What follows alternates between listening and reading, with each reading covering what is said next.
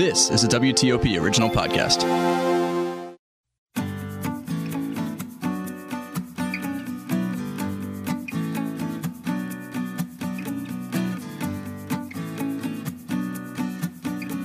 Welcome to The Vine Guy. I'm your host, Scott Greenberg. In this part one episode of a two parter, I have the pleasure of being with a good friend, Christi Coors Ficeli. You might have noticed her middle name actually might be recognizable, but that's how she got her entrepreneurial honesty. As the great great granddaughter of Colorado beverage pioneer Adolf Coors, she was raised in a family that has always put a premium on realizing your dreams through vision, dedication, and hard work. Christi's first taste of the wine business came shortly after college, working for Gallo. In addition to learning the basics of production, distribution, promotion, and sales in a family business environment, it was at Gallo where she also met her future husband, wine industry executive David Ficeli. After completing business school in 2002, a regional sales position for Christi and a new job for Dave landed them both in Napa Valley. They immediately fell in love with the wines, the foods, and the bounty of the region, as well as a sense of family that's the heart of Napa Valley's agricultural community. Subsequent jobs unfortunately pulled away from Napa, but Christi was determined to one day return and settle with her family in Napa Valley. In 2012, Christi decided to put her plan of entrepreneurship into action and discovered Napa Valley's Goosecross Cellars, an established boutique winery. Since then, the winery, tasting center, and the wines have really undergone an amazing transformation. A beautiful new visitor center and a brand new winery and veteran winemaker, Bill Nancarrow. Bill, Christi, and Dave have brought a powerful new dimension to Goosecross through its winemaking and its portfolio of authentic, approachable, and food friendly wines. And I can vouch for that. Christi, welcome to the podcast. Thank you so much for being here. Thanks for having me, Scott. Yes. So, Christi, it's hard to ignore your maiden name. I mean, Coors. You were obviously you're a Coors descendant. Coors family DNA for entrepreneurship runs through your veins.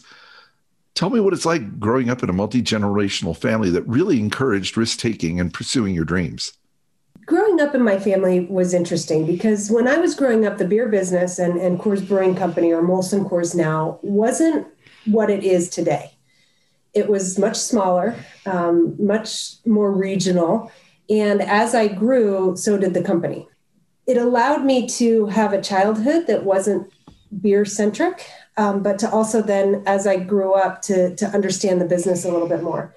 And my dad traveled a ton for work. He was on the road all the time. And when he came home, I would talk to him about work. That was my way of connecting with my dad and I'd ask him how things were going, and I pretended I knew what I was talking about, even though I didn't really know what I was talking about. You know, this is, you know, eighth, ninth grade time frame, and it was it was that those moments with my dad that really drove me to have fulfill more of a business career than anything else. Um, the family never pushes you into working for one of the family businesses. We also have a ceramics company called CoorsTek. So they never push you to work in one of those businesses. They really push you to find your dream, live your passion, and do what you want to do.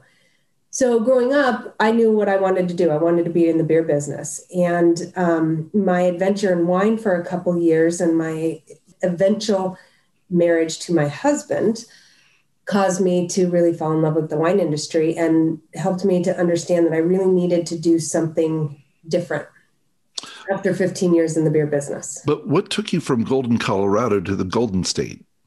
College. So I came out here when I was 18, out here to California when I was 18 to go to Santa Clara University. Oh, okay. And I came out to visit my senior year in high school, and it was May, and it was snowing in Colorado and I get out to California and the palm trees and there were kids playing frisbee and volleyball in the mission gardens and I was like, yes, this is where I'm going to school. How did your that's great. And I bet you're not the only one. My, by the way, all three of my kids did the same thing. They bolted from the East Coast and all went to schools on the West Coast. Yeah. Uh, their their mother's only request was that it be a nonstop flight to wherever they went. Oh, that's pretty good. yeah, they ignored it. How did your experience with the brewery help you prepare for your winery adventure? You know, the funny thing is, when I started in the wine business and started with Goosecross, I thought I was, I'm like, I got this, right? I know how to run a business. I was doing it at the brewery. I was not well prepared. what it did is it gave me the sense of, of business. Um, it it gave me the sense of how to work with customers and clients, customer service, and all those aspects of the business. But I was surprised at how different winemaking and winery life is to brewing and beer life. Um, the, the brewery was all sold through grocery stores and liquor stores and bars and restaurants. I sell 100% direct to consumer. So I don't deal with distributors and I don't deal with the restaurants and the bars. It's that plus making wine is a long process, right? Making beer, you can turn it around at, at the brewery, they turn around beer in about six weeks. You know, it's three to four years for me. So planning was difficult. Um, but really, the the main aspect that ties the two together is the passion and drive to build a family business. So and that's what really brought it together for me. So what captivated you about Goosecross? What was so special about Goosecross where when you came back to Napa, you said, aha, that's it. That's the place. This is what I'm going to do. It was really a beautiful day in Napa in September. And um, the venture capitalist who was working with Goosecross brought me by here, and I fell in love. It was the view, it was the sense of place. We're sitting right on the valley floor, overlooking the Mayacamas Mountains to the west and the Vaca Range to the east. And we're sitting here on this pristine property. And what I knew was the wines were really, really good. And the location was really, really good. It just needed a little fixer. It was a little fixer upper. And so I knew that if I could build a new tasting room and I could allow our guests to view the vineyards instead of just the barrels, um, it would bring this whole sense of engagement with the with the folks that came and visited us. Well, I can tell you, having been there, mission accomplished, Christi. It is absolutely a stunningly beautiful vineyard. The tasting room is is beautiful as well. And I have to say, the hospitality that has to radiate from you because you walk in and you don't feel like you're walking in to a tasting room. You really feel like you're walking into somebody's home and they're like, hey, want a glass of wine? it's just, it really is a lovely place. And I have to say, being on the valley floor there, so I think you're off of State Lane.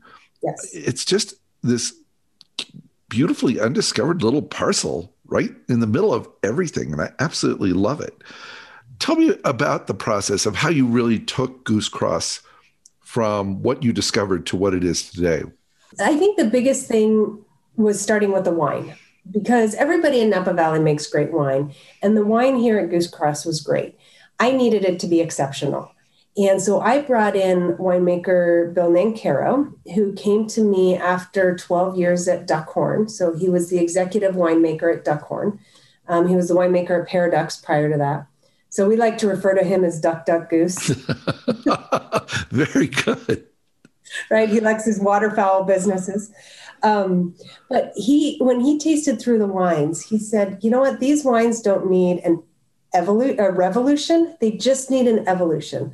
So we did a little tweaks to the barrel program. We did tweaks in the vineyard and we opened up the canopies a little bit to, to give some more spotted sunlight onto the grapes. So it was just tweaks that we did to help the wine. So we have great wine, and then we rebuilt the tasting room. We rebuilt a state of the art winery, and to give Bill the great place to make the grapes into wine, as well as our visitors to enjoy them. And when Bill came on board, or when you first stumbled upon Goosecross, how many different wines were you producing at that point versus now? I want to say we had 23 different wine varietals when I purchased the winery. We were known for our Riesling and our Chenin Blanc and our Orange Muscat, which were all sweet wines. Um, we were making a handful of wines off the property as well as purchasing grapes from other um, growers around the valley. And now I would say usually we're trying to stay around 12 to 14 different varietals and sometimes bill will find something fun during harvest time and he'll be like christy i got a great lead on this wine. I'm like all right let's throw it in a bottle. So um, it depends but no more than 15 or 16 wines at any given time well, I have to say, you got my attention the first time I, I, visited the tasting room. You got my attention with the Riesling. That is just a stunning, stunning wine but I fell in love with Goosecross over the Cabernet Franc. Oh, and oh, my favorite. There's a great story I have to tell you, Christi. I was invited over to a friend's house about a year ago for dinner. And of course, I said, Well, naturally, I'll bring wine. And they said, No, no, don't bring any wine. We have a surprise for you. And I said, Oh, okay, that's kind of unusual, but sure. I mean, normally people just invite me over because they want me to bring wine, and I'm a bit of a snob. I'm not, you know, I'll admit it. I, I, I like I like a good bottle of wine, and they were serving this beautifully this beautifully grilled flank steak. It was lovely, and they pulled out a bottle of Goosecross Cabernet Franc, no and I damn near fell over. I said, how in the world? Oh my God, how do you know about this wine? They said, Scott, you knucklehead, you sent us there two years ago, and we've been saving this bottle to have with you ever since we got back from our trip. So, just a great little story about Goosecross and how wonderful that stunning Cabernet Franc is. Thank you. You know, I uh, I love our Cabernet Franc and it's it's special to me. And once I tried it here, I was like, huh, I hadn't had Cabernet Franc a whole lot in my previous life. And so I've been trying to find good Cabernet Francs, and there's quite a few of them out in the valley, and there's quite a few that don't don't hit my palate correctly. But in 2015, right, Jan- early January 2015, I'm reading an article and it says Cabernet Franc, the new wine of 2015. And I was like, no, it's my little secret. Don't take my secret away. Um, but yeah, it's one of those fun wines. We make about 100 cases a year because it's planted here at our property. We just planted about another half acre of it. So we might get about 120, 130 cases in the future. Um, but it's a it's a stunner. Well, you heard it here first, folks. You got to visit the winery and make sure you get a few bottles of the of the State Lane Cabernet Franc. It's it really is a, a, special wine. Love it, love it, love it. And speaking of visiting Napa Valley, is Napa Valley open? I mean, this has been a heck of a year between the fires and the and the pandemic. And I mean, I don't know what else can get thrown at you. Uh, just no more fires. You know, we don't have rain scheduled for the next couple of weeks here, so fingers crossed that um, we get some rain here soon to to hold those off you know, this has been a difficult year. I was out for a walk with my daughter and my dog on March 15th, and I get a call from the winery, and they're freaking out. They're like, we just heard that the governor shut down California and all wineries have to t- shut down. Should we turn everybody away right now? It's like, it's three o'clock, finish the day, and we'll talk about it tomorrow. This was on a Sunday. And um, by Monday, we were shut down. And, you know, it, wasn't until mid June that we got to open back up. And we are open. Um, most of Napa Valley is open. Sonoma isn't as widely open as Napa is. Um, it's all for outdoor tastings. Just last Tuesday, they announced we could have 25% of our guests indoors. But as you know, Scott, our tastings are planned to be outside. Um, right. We have a beautiful right. deck overlooking the vineyard. And so we don't need to bring people inside. So it's been a real blessing for us. And Napa Valley is open the sky is blue and beautiful today, which is fantastic. Uh, we had about six weeks where um, you couldn't see the sun. And it was really sad because in the winter, when you can't see the sun, it's okay because it's raining. But in the summer, because of smoke, it's it was really tough on the business. It was tough for the grapes. Um, but we're bouncing back as Napa always does. Very resilient little town.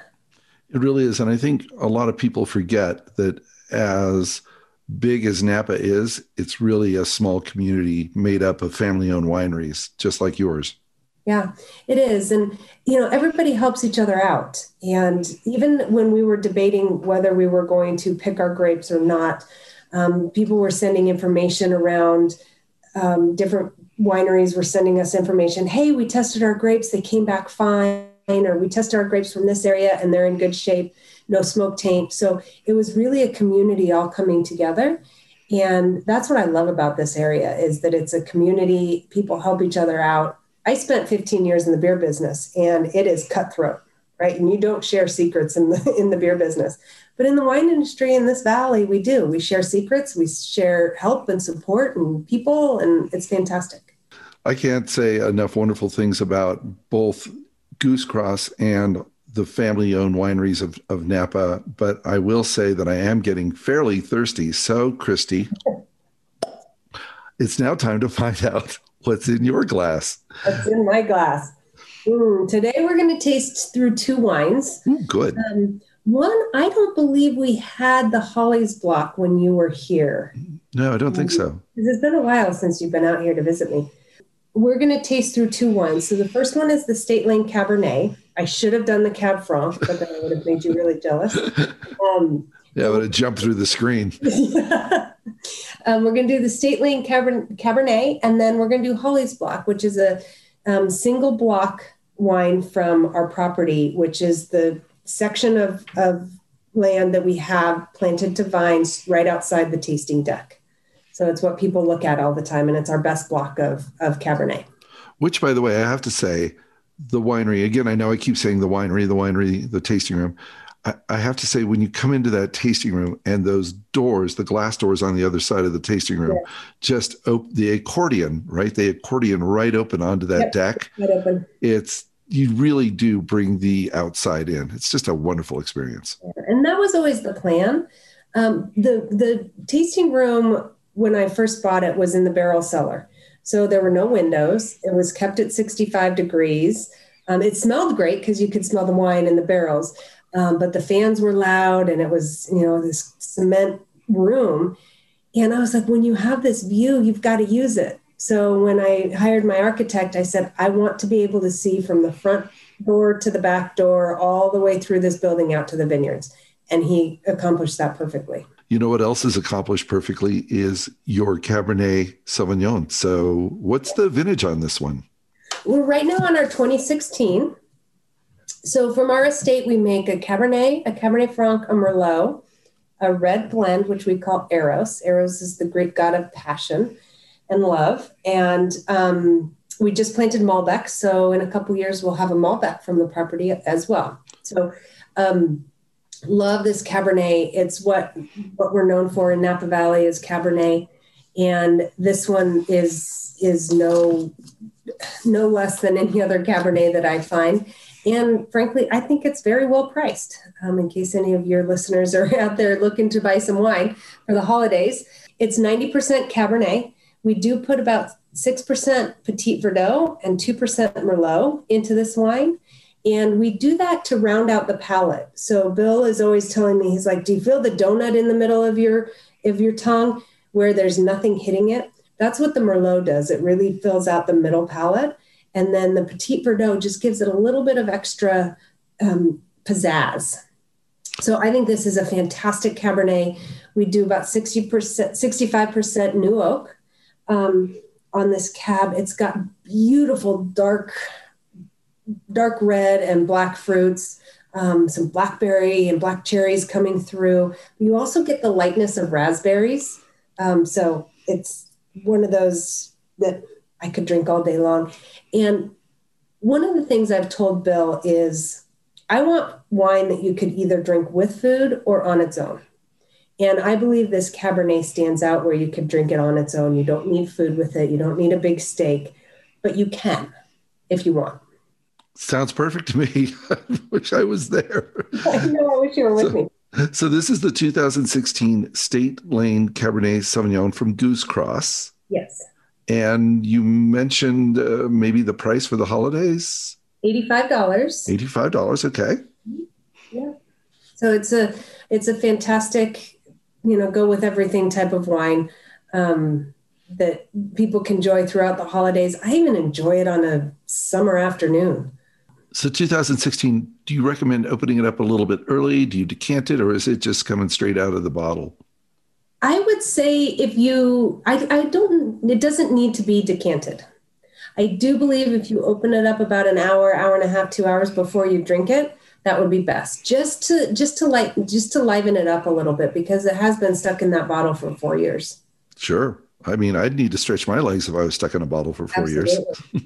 and give it a nice little swirl in your glass, it'll be perfect. Fantastic. It looks stunning. Wish I was there. Wow, look at that. That's gorgeous. Oh, it is.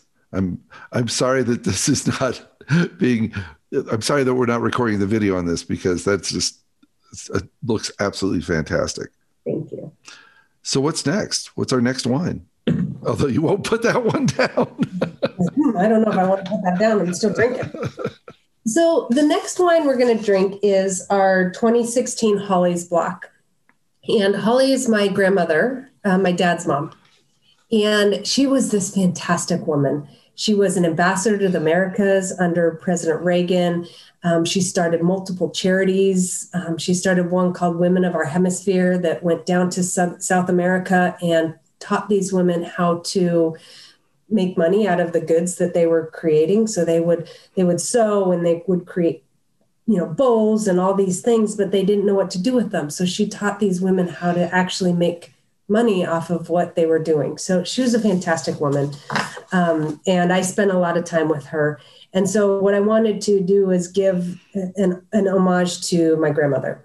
Wow. Yeah. holly sounds like a woman well deserving of this uh, vineyard block. Yes she was and she was always perfectly dressed, right? She wore St. John knit outfits all the time and perfect lipstick and earrings, and her hair was always perfectly done, which is completely opposite of me because I would rather be in my sweats and t shirt than anything else. Um, and Bill keeps this section of our property very well manicured and he he trims the tops and he makes sure it looks good so exactly how holly was Aww. Um, but when you pour it in the glass and you're tasting this wine, it's elegant and it's smooth and it's concentrated. And it's just one of those wines that makes me feel like I'm back with my grandmother. Elegant. I love that description. Elegant. Just like Holly. Yes. Um, so I'm Coravining this because we only make less than 70 cases a year. Wow. So this is special. Thank you. So it's special. Um, and if you, Scott, you can see the bottle. The rest of you will have to order some. so it's screen printed with her initial H um, for Holly, and then um, it goes around and tells the story, and then you've got the the back label. The interesting part about this this piece of land is that it's an old creek bed. So the Rector Creek used to come down through the Goosecross property, and the main artery of the the creek was right in the middle of Holly's block. So you can see a little dip in the vineyard when you're looking out from the, the tasting deck. And because it has both the rocky soils as well as the clay soils, the grapes ripen at different times throughout the seed growing season. So it's half an acre. We usually get maybe a ton, maybe a little under a ton of grapes off this property or off this block and we pick it three times. So we pick the the center grapes first because they ripen the most quickly, and then we pick the back probably five vines, and there's about 30 rows. We pick the back five vines second, and the front five vines third. And so that happens about two, two, two and a half weeks apart. And then Bill ages them separately, he ferments them separately, and then we go through a blend tasting and pick the best of the best to put into Holly's. Wow, the, no wonder there's only 70 cases available. yeah. So, can you describe this wine? Um, there's no description for this wine. you know, I think for me, the thing about Holly's that that stands apart from the this State Lane Cabernet is it has a little bit um, it's a little bit bigger and bolder than our State Lane Cabernet we do about um, 85 to 90% new oak. So you get a little bit more of that woodiness coming through on it. Yeah. Um, and you get more of the black fruits coming through on this and some, some beautiful white pepper on it. And so as our as our State Lane Estate Cabernet has more of the red and black fruits, this one is really juicy blackberries and, and juicy blueberries. It's really the darker fruits. And then that pepperiness that comes through on the end. Now I'll ask you the same question about uh, the Holly's block as I did the State Lane. Is is this a wine you may want to decant or or, or or get it open a couple hours early? I would decant this wine. It is bigger than um, the State Lane cab. I would decant it, give it a little bit of a swirl. Um, if you can't, if you can open it midday when you're going to drink it with dinner, I would. Wow, and, and you don't need to decant it. But the way we make our wines is that they they're ready to drink when you open the bottle. And I've tried. We had a Pinot Noir shortage one year. We ran out of Pinot Noir. I'm like, Bill, we have to release the next Pinot. He's like, it's not ready. I'm like, I know, but I need to sell it. He's like, it's not ready. And we tasted it every month, and he wouldn't let me release it until it was ready to be drank. And so that's how he he judges when we release our wines is if you can open the bottle and drink them right now. And while you can drink them right now, what about the ageability, particularly in something like Holly's? Holly's, you know, it well, I always have to preface it. It depends on how you age it, correct? Right.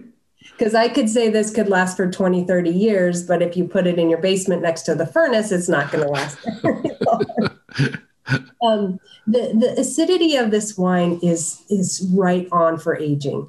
And although our first vintage of this was 2013, we're now on our 2016. The 2013 is still t- tasting like it was yesterday that we made it, mm. and it's seven years old. Um, I think this wine can age 17 to 25 years. This is one of the wines. Our State Lane Cab, I would say 15 to 20 years. Okay. Um, but we do make our estate wines um, to age. And if I was lucky enough to get a bottle of Holly's, what is the what's the current release price on that? Uh, 180. Okay is the 2016 release price. And when you do get back home to somewhere where I can send you some wine, I will definitely send you some. Oh, thanks. I can't wait to try it. I really, I'm just watching you and I just, um, mm-hmm. I'm salivating. not, not a pretty look for me, which I'm glad we don't have the video. well, Christi, I, I, can't thank you enough for joining me on today's podcast. This has been a lot of fun. It's good to virtually see you. I can't wait until uh, I can see you in person, hopefully one day soon. And it's just been a genuine joy to to spend this time with you. Thank you so much, Scott, for for inviting me to be on the show. It was so much fun. And stay tuned for part two of this interview when Christi's husband, Dave, is going to join us to talk about their family project. That'll do it for this episode of The Vine Guy, a WTOP news podcast. This episode was produced by Sarah Beth Hensley, and the music you heard is Wishful Thinking by Dan Leibowitz, available in the YouTube audio library. Don't forget to follow me on Twitter and catch my Wine of the Week shows every Friday on WTOP and WTOP.com. And remember, until the next time, do good, drink well.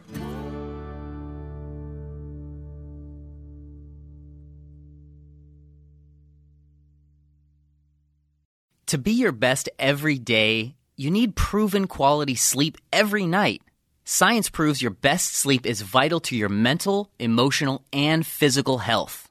And that's where the sleep number bed comes in. And let me tell you, ever since I've had it, my sleep IQ score is just going higher and higher. And did you know 8 out of 10 couples say that one of them sleeps too hot or too cold? Science tells us regulating your sleep temperature leads to higher quality sleep. For many couples, temperature struggles are a real challenge. So here are some tips to help you both sleep just right.